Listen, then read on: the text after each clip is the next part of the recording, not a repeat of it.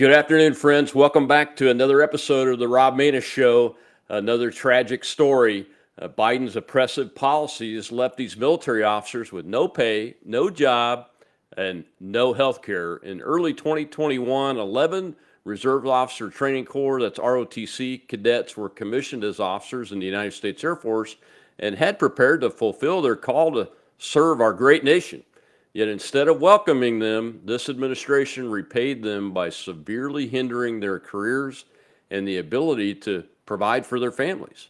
These highly qualified officers were trapped for two years in an unmoving bureaucracy due to the unethical enforcement of COVID 19 vaccine mandates for military personnel. Each of the 11 officers filed for religious exemptions, but they were denied that right. They have just now been placed on active duty, but are still fighting with the Biden administration to reclaim the last years of their lives.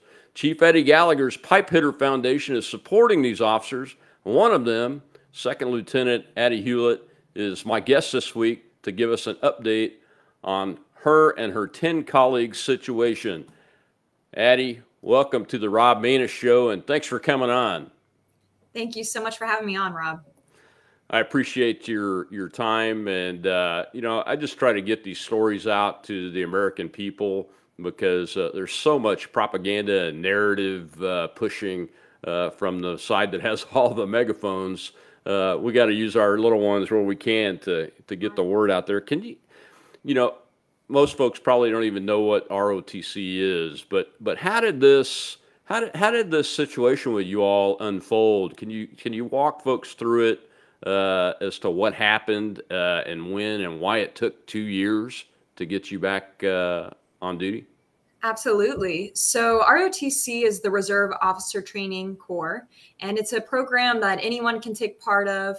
Uh, you do it while you're doing university, so it lasts four years. And during that time, you'll take part in some Air Force training exercises, uh, various stuff like that to help prepare yourself for your career. And it's one path that people can take to become an officer. So, myself and my other colleagues took that path. We were at universities across the United States, myself, Embry Riddle, and Daytona Beach, Florida. And so, after our four years, we commissioned per usual in May of 2021. So, that is before the mandate came out. Normally, as it was the case for us, officers will enter into the inactive reserves while they await their active duty unit. Mm-hmm. So that's what we did. We entered into the inactive reserves, the IRR, while we awaited our active duty assignments. During this time, however, the mandate came out. So in August of 2021, the mandate was released and soldiers were ordered to receive the vaccine. However, we fell into a tricky spot there because we were in the inactive reserve. So we were no longer attached to our ROTC detachments. However, we had not yet reported to our active duty units.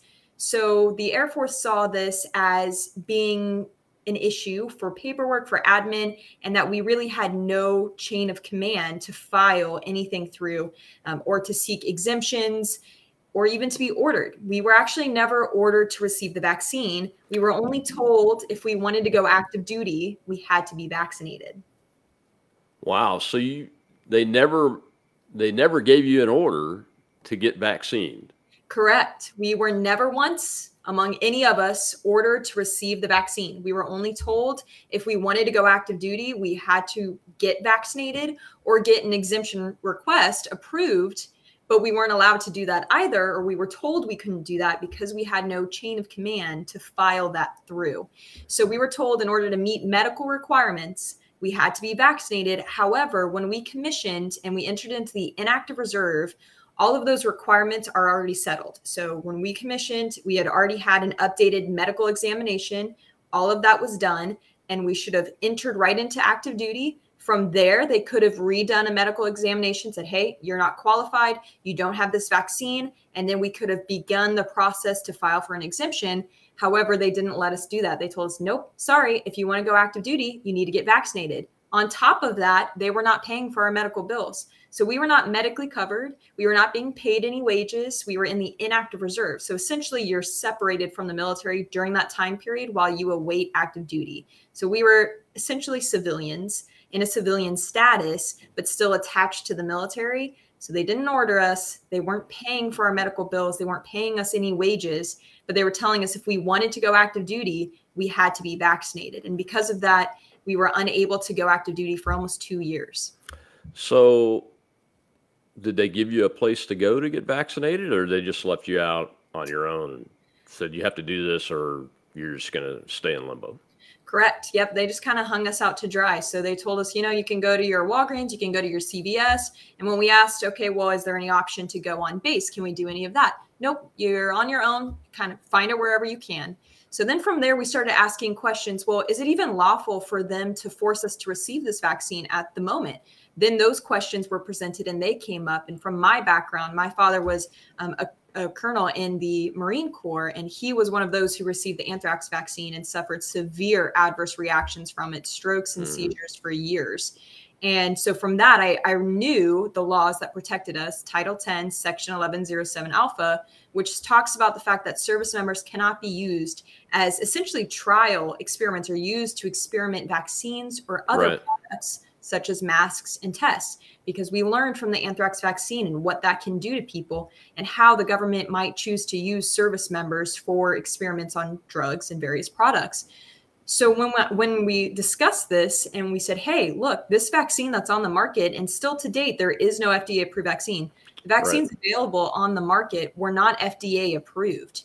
There was a vaccination that received FDA approval, but it was never produced. So that's where a lot of this um, this this kind of confusion came from is people were saying oh you need to get the pfizer vaccine. But what they failed to realize is that pfizer produced both biontech which is not fda approved and comirnaty which was never produced. So people would say oh you need to go get the pfizer vaccine. Well there's two different ones. One's fda approved and not produced and the other one is under eua and it's available but it is not an fda approved vaccination.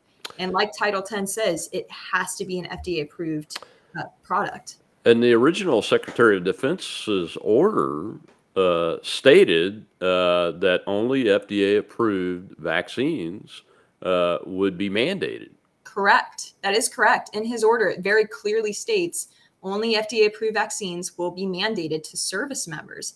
And unfortunately, I believe this allowed to exist mainly because of service members not being educated on the laws that protected them and really what fell under this. And so it was just a continuous cycle of, well, this is what we're going to do. And that's the answers that we got as well, because we spoke with many JAGs, we spoke with many ADCs, we filed multiple IG complaints, congressional complaints, and everyone seemed to skim past the fact that there was no FDA approved vaccination. And that's the biggest thing in it of it all. I eventually stopped requesting a religious accommodation and I said, you know what, I'm not doing this because there is no FDA approved vaccine. So why am I even requesting an exemption to something you don't have? If you can't show me this FDA approved vaccination, there's no reason for us to be at this point. And unfortunately, that also didn't get me anywhere. It didn't get any of us anywhere. Really? At what, what level uh, were you guys talking to this? Uh, at the at the lieutenant captain level, uh, squadron commander?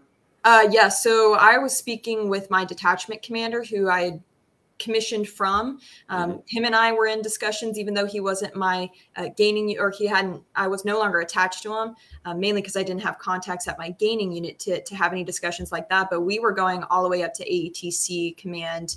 Um, we were speaking to AFPC command, so uh, we had a lot of big eyes on us in general. And we spoke to a lot of um, higher ups, and everybody basically told us we were SOL. Sorry, nothing we can do to help you. You got to get vaccinated. Um, and we couldn't get yeah. any answers. I mean, no one would tell us exactly why. Every single time I would present the question, this is not an FDA approved vaccine. Why are you using this against me unlawfully and holding me from active duty? Because I'm ref- I'm using my right to informed consent, which out which is outlined in Title 10. You can use your right to informed consent to refuse a drug or product that is not FDA approved, and they couldn't give me any answer on that either. Wow, you know, uh, this is probably a good time for me to remind everybody that uh, since uh, both uh, Lieutenant Hewlin and I are Air Force officers. I'm retired. Neither one of us, what we say, ha- represents anything that uh, the the DoD says or the Department of Air Force uh, says. Uh, we're speaking in our own rights here uh, as private citizens. Uh, uh, explaining a circumstance. And the other thing I want to let folks know is we have a new new tech on the show today. We've got a QR code. It's in the top left of your screen. That QR code links directly to the Pipe Hitter Foundation's page that's raising donations for these 11 officers to support them.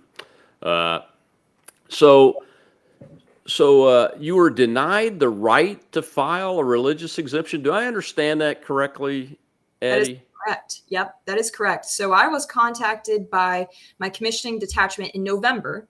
So the mandate came out in August, and I was not contacted until November um, in regards to my vaccination status. And when I informed them, hey, I'm not vaccinated, they said, okay, well, you need to get vaccinated. You're not going active duty. So at that point, uh, I said, yeah, okay, well, I would like to file for a religious exemption. And a little bit of go around, they were trying to grab, grab some grab some information, and they came back to me and said, hey, actually, you can't file one because we're not your chain of command, and we don't have any resources for you to do that. So unfortunately, there's nothing we can do at this point. Your best option is to file an, a congressional inquiry. And so from there, I had to begin filing congressional inquiries and IG complaints and trying to get eyes on this and why we weren't even being allowed that process to file for a religious accommodation.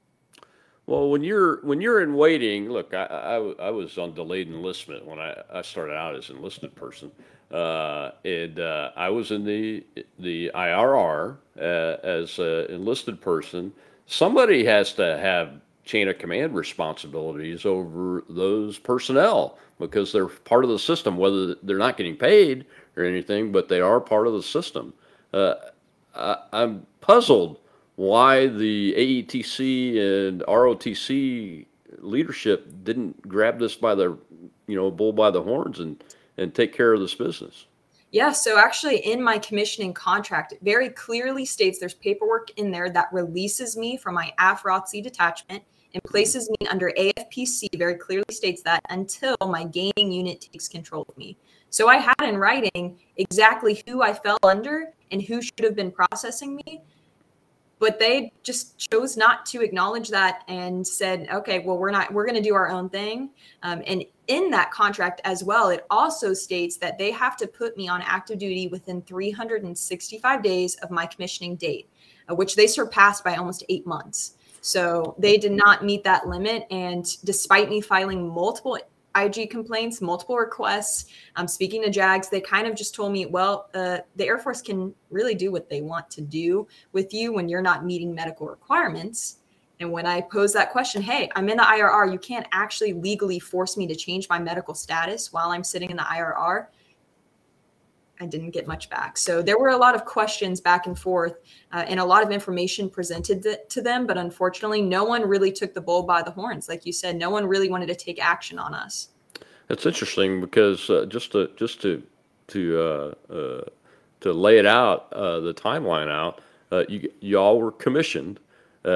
Once you're offered the commission and you take the oath, the commissioning oath, uh, that says the fact that you were offered it and you accepted it, that you were medically qualified to be an officer in the United States Armed Forces, whether it's Air Force or whatever service, uh, according to what I know.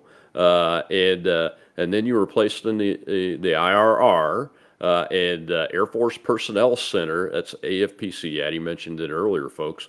Uh, they are your chain of command until you're assigned to your gaining uh, unit, whatever that may be, whether it's a training squadron or, or, or, or a permanent base, correct? That is correct. Yep. And you were denied the ability to uh, file a religious exemption because you were never given an order, number one, even though, uh, uh, and you were denied the ability to come on active duty, even though you were medically fit and commissioned. Uh, and that's the proof that you were.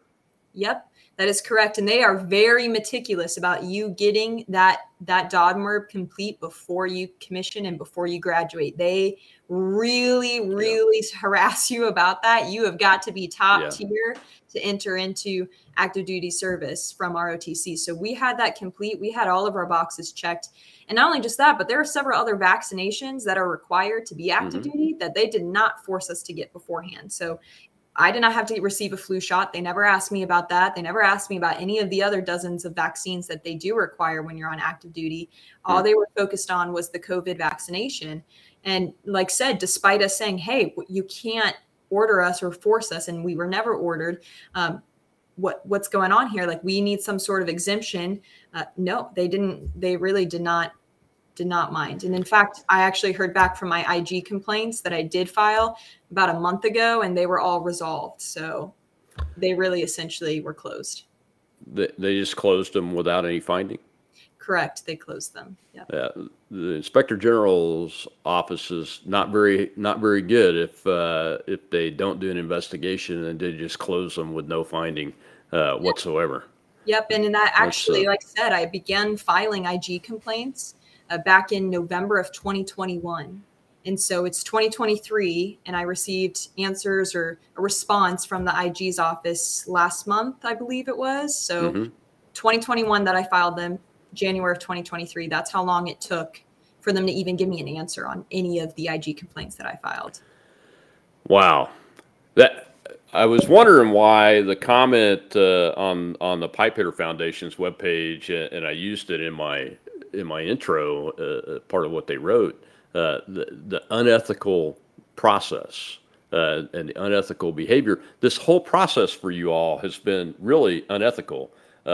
policies have been knowingly violated by people that are in a position to know better, and they're not being held accountable for it the people that are being held accountable are uh, the officers that are in limbo in the IRR. Uh, but there's really no way you can be held accountable. You weren't even given an order. It's exactly. unbelievable. It is unbelievable. I'm, I'm embarrassed for the Air Force that I spent 32 and a half years in. It, it's embarrassing. I've never seen anything like this. Now, uh, now you guys have, have since come on active duty, correct? Correct. That is yeah. correct. Yep. So thankfully, um, we were all activated back in October, and then we actually ended up going active duty in November. Uh, okay. We don't really know what sparked that. Uh, it kind of came out of nowhere. We had been continuously fighting. I know there were some cases going through the courts, and we believe that was part of the push to get us on active duty. Mm-hmm. Um, but we were randomly activated and uh, i was given myself i believe was under 20 days of notice to move and report to my active duty um, location. So we were thankful that we were finally able to go on active duty and i've, I've been having a great time thus far loving my job and what i do. Uh, but it's just an unfortunate circumstance on how long it took us to get there. And like we discussed you know i should have promoted last year to first lieutenant, and I'm not eligible until 2024 based on how long I was kept in the IRR. And that time also does not count towards my active duty service commitment. That's right, it doesn't. Uh, it, and quite frankly, you know, your commissioning year uh, uh, is going to be offset. So you're offset, aren't you offset from your, and you're dragging behind your commissioning year peer group? I am. Unfortunately, I am, and I still am ineligible to to go to certain deployments and do certain things. My commander actually has full discretion on uh, withholding me from certain events if he wants to, based on the fact that I'm not uh, vaccinated against the COVID 19 vaccine. Thankfully, he's not been like that at all.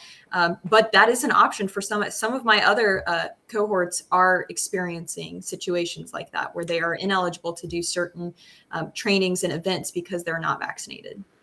Yeah, I think the reason you, they probably let you guys come on active, go ahead and come on active duty now is the National Defense Authorization Act that Congress passed required the mandate to be lifted.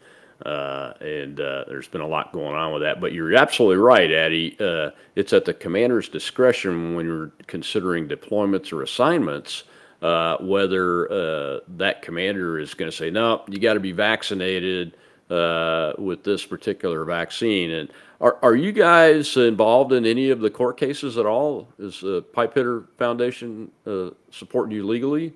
We are, yes. The Pipe Hitter Foundation is helping our funding for that. There are several court cases going on that we're taking part in, and other efforts that we're taking part in to raise awareness. Because another huge part of this is that NDAA has no verbiage in it that prevents the DoD from bringing that mandate back. So at any time, they can bring that mandate back.